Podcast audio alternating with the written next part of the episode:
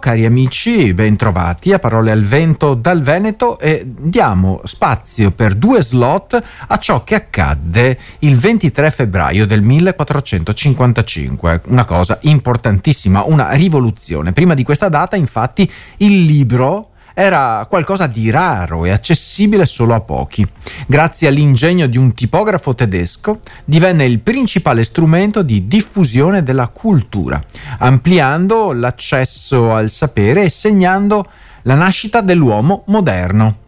Eh, prima ancora della scoperta di Colombo, eh. prima di questa data i libri erano un lusso riservato a pochi privilegiati, erano tutti scritti a mano. Nato a Magonza, pre- Gutenberg, ecco Gutenberg è il suo nome, iniziò come orafo e incisore, ma la sua vera passione era proprio la stampa. Spostandosi a Strasburgo, si immerse nell'arte della metallurgia, preparando il terreno per la sua rivoluzionaria invenzione, la stampa a caratteri mobili. Questa nuova tecnologia trasformò radicalmente la diffusione del sapere, rendendo i libri più accessibili e abbattendo le barriere dell'elite.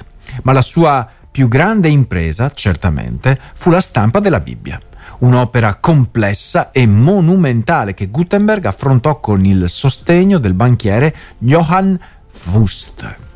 Il suo lavoro pionieristico Gutenberg, ha lasciato un'impronta indelebile sulla storia della cultura. Non ci sarebbe storia della cultura senza i libri che la raccontano. E, quindi è, è veramente l'inventore di un'istruzione diffusa. Oggi, mentre si esplorano i dettagli di questa storia straordinaria, si riflette sull'importanza della stampa e del libero accesso al sapere per la nostra società moderna. Eh, continua poi eh, la storia di questo grande tipografo che ha rivoluzionato eh, il mondo della comunicazione e il mondo anche della catalogazione. Immaginatevi tutta la storia senza, se, se, senza, questa grande diffusione di libri. Sarebbe veramente, veramente complesso. E eh, stavamo riflettendo sulla giornata di oggi, eh, che è il 23 febbraio 1455, perché la Bibbia di Gutenberg inaugura l'età del libro. Eh, eh sì, è stato proprio questa pubblicazione in questo giorno particolare che ha sostituito la comunicazione, la cultura amanuense eh, e quindi eh, immaginatevi quanti errori, omissioni involontari eh, o, o, o, dettate dalla censura del tempo. Quindi all'inizio del XV secolo venne introdotta una tecnica basata su una matrice di legno sulla quale era impressa un'intera pagina. Questo sistema, eh, come si può immaginare, si rivelò presto scomodo e antieconomico dal momento che la matrice risultava dopo poco inutilizzabile. E quindi, grazie alla sua esperienza con i metalli, Gutenberg eh, inventa la stampa a caratteri mobili. Eh, grazie a, insomma, al sostegno economico del banchiere Johann Fust, eh, che divenne poi suo socio in affari, eh, cominciò eh, già dal 1452, quindi ci volle un sacco di tempo, eh, a eh, comporre la cosiddetta Vulgata di San Girolamo, la versione in latino del V secolo della Bibbia. I due volumi comprendenti Antico e Nuovo Testamento furono stampati su carta di stracci, cioè in fibra di pergamena, in seguito anche su canapa italiana. E beh, eh, questo invenzione, cari amici, ha rivoluzionato, eh, la, la, parola è proprio adatta, ha rivoluzionato eh, il mondo della comunicazione, dell'istruzione, del, dell'archiviazione, del, della cultura, insomma è veramente straordinario. Dai primi esemplari della Bibbia stampati appunto su carta di stracci ai successivi incunaboli, la stampa si affermò come una forma d'arte sublime, influenzando profondamente la società e la cultura europea. Come si dice di solito, eh, abbiamo la possibilità di vivere una vita sola, ma leggendo libri abbiamo la possibilità di moltiplicare la nostra esperienza con quella di molti altri che hanno sperimentato vie diverse dalle nostre.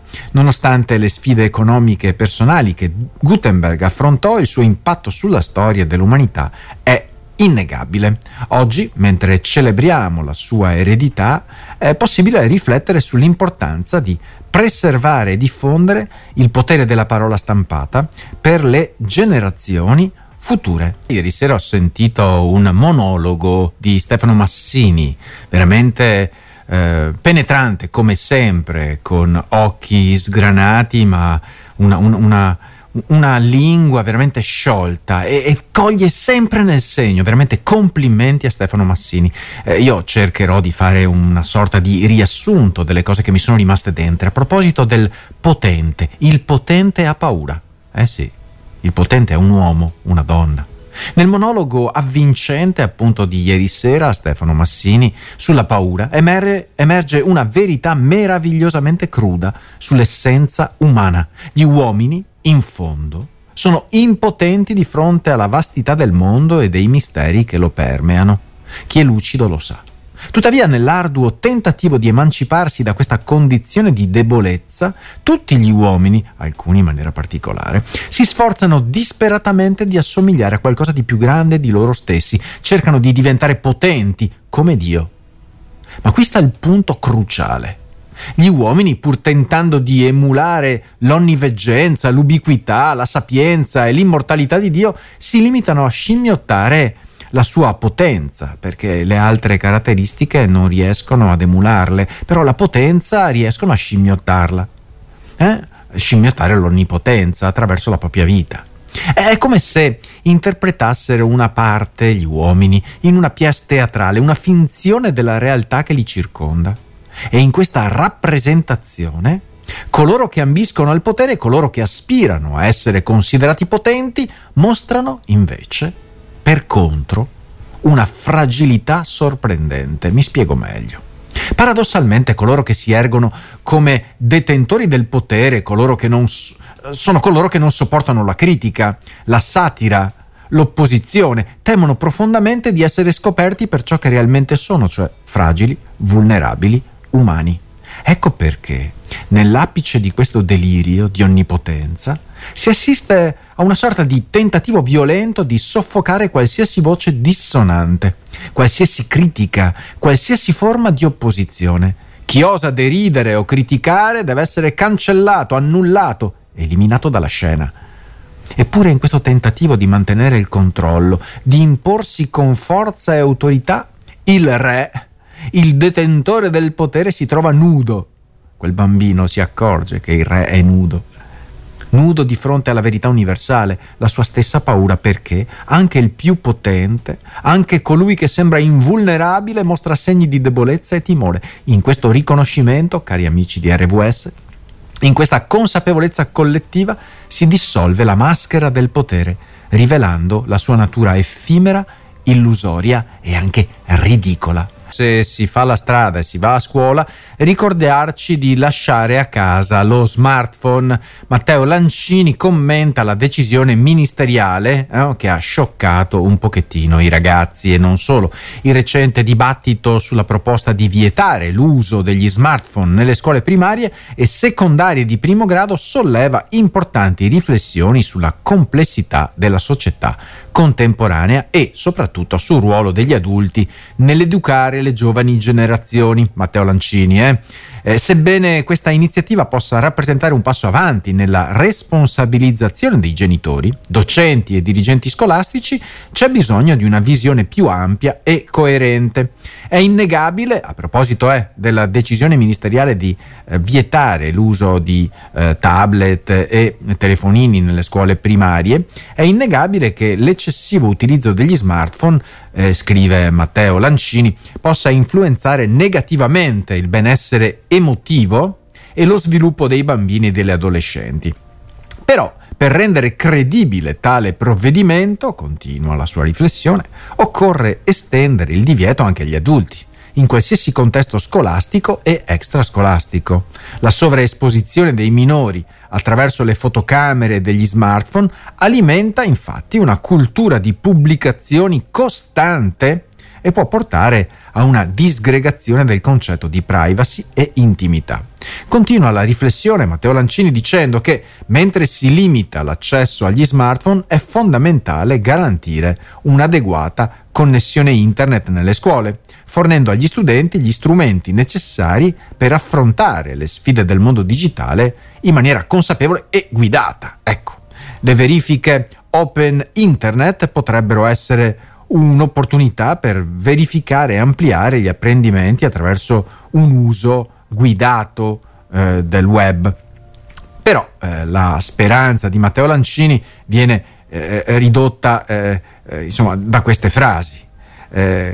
Eh, la speranza viene a scontrarsi con la realtà dei fatti. Troppo spesso, invece di affrontare le vere cause del disagio giovanile, ci si concentra su misure superficiali come il divieto degli smartphone, ad esempio, no? quindi sta uscendo tutta la critica in questo caso. È essenziale affrontarlo il disagio, l'ansia e i tentativi eh, anche gravi tra giovani con un approccio più ampio e complesso. Dunque, banalizzare i problemi giovanili attribuendoli agli smartphone e internet riflette una mancanza di comprensione della realtà complessa in cui si vive. Beh, io mi trovo d'accordo con Matteo Lancini, anche se colgo eh, interessante il fatto di eh, mh, dirigere il traffico con tutti questi telefonini e tablet, anche se questo è ormai la vita eh, la, la, vita corrente, non solo dei bambini, dei ragazzi, ma anche degli adulti. Chi alzi la mano, chi ne farebbe a meno. Eh, il coraggio della fragilità, anche questa è una, una, cosa buona, noi esseri umani, a proposito della riflessione di Massini di ieri sera sulla potenza, che è una pièce teatrale, perché nessuno di noi è potente, no? gli, ess- gli, esseri umani sono, sono fragili e quindi avere il coraggio di manifestare la propria fragilità è mh, trovare la via giusta per l'umanità. E tra le varie fragilità la depressione è stata definita come la pandemia del futuro, mh? un problema diffuso che coinvolge una persona su otto dai disturbi dell'ansia alla depressione più grave. Eh? In Italia la fondazione BRF, Istituto per la ricerca in psichiatria, ha registrato 833 fatti gravissimi nel 2023. Fatti gravissimi nasconde quella parola che comincia con la S e finisce con la I e io evito di dirla pubblicamente, evidenziando la gravità della situazione soprattutto tra giovani e le categorie fragilissime. Per affrontare questa sfida, la Fondazione Guido Carli ha organizzato una lectio magistralis tenuta dall'attrice Claudia Gerini intitolata Imperfetti e felici, il coraggio della fragilità contro la dittatura dell'apparenza. L'evento eh, si terrà oggi alle 17.30, oggi eh, 23 febbraio alle 17.30 nell'aula magna della LUIS di Roma e vedrà l'introduzione dell'onorevole Maria Elena Boschi e le conclusioni del generale dell'esercito Francesco Paolo Figliuolo. Eh, la presidente della fondazione Carli, Romana Liuzzo, ha sottolineato l'importanza di liberarsi dalla paura di essere considerati sbagliati e lancia un appello alle maison, agli stilisti e ai creativi durante la settimana della moda di Milano. La notizia eh, daremo, la notizia poco nota che daremo subito dopo ha a che fare con questa manifestazione di fragilità anche di una persona eh, di successo. Eh, si parlava poc'anzi del coraggio della fragilità eh, la depressione come pandemia del futuro, chiamata così, e poco prima si rifletteva sulla pièce teatrale degli uomini e delle donne che desiderano essere ricordati come potenti, no? È una pièce teatrale perché alla fine tutti gli uomini sono impotenti nel senso di non onnipotenti. Il messaggio di bullismo, anzi contro il bullismo, eh, body shaming, eh, quindi eh, offendere qualcuno per le sue caratteristiche fisiche, eh, è stato portato avanti da Big Mama, una cantante da Sanremo. È arrivato il suo appello fino all'aula dell'Assemblea Generale dell'ONU, perché la rapper 23enne, rivelazione al teatro Ariston con il suo brano La rabbia non ti basta, ieri è intervenuta a New York davanti a una platea di 2000 liceali provenienti da tutto il mondo. Queste le sue parole. Per tutta la vita mi hanno fatto credere di essere completamente sbagliata, il mio fisico faceva in modo che la gente mi valutasse come non abbastanza, prima ancora che mi si potesse davvero conoscere. Eh, questa donna, eh, al secolo Marianna Mannone, eh, Big Mama, eh, si è eh, così confidata così davanti a 2000 liceali. È una persona grassa nell'immaginario degli altri, è una persona svogliata, pigra, non attiva, non intelligente addirittura, che non ha voglia di migliorare. Per una persona come me sognare era inutile. Big Mama ha ripercorso la sua storia raccontando come abbia imparato a volersi bene e come la musica l'abbia salvata. Vengo da un paese molto piccolo, con una mentalità altrettanto piccola. Ho dovuto sopportare anni di bullismo verbale e fisico. La prima risposta è stata la rabbia. A 13 anni ho scritto il mio primo pezzo, un rap, che parla di suicidio e autolesionismo e per tre anni l'ho tenuto per me. Big Mama è nata quando ho avuto la forza di metterlo su YouTube. Per concludere la sua riflessione, che noi dobbiamo sminuzzare per via del tempo, ha ribadito l'artista il messaggio contenuto nel suo brano sanremese Credere nei propri sogni salva. Dopo questo viaggio negli Stati Uniti, prima volta per lei nella Grande Mela, Big Mama si prepara a pubblicare un nuovo album, Sangue si intitolerà, in uscita l'8 di marzo, mm? la festa delle donne. Sarà un disco dalle parole meno taglienti rispetto al passato, confida, e con l'obiettivo di raggiungere più persone possibili. Racchiuderà ogni pezzettino della mia vita. Confessare la propria fragilità è umano, umano.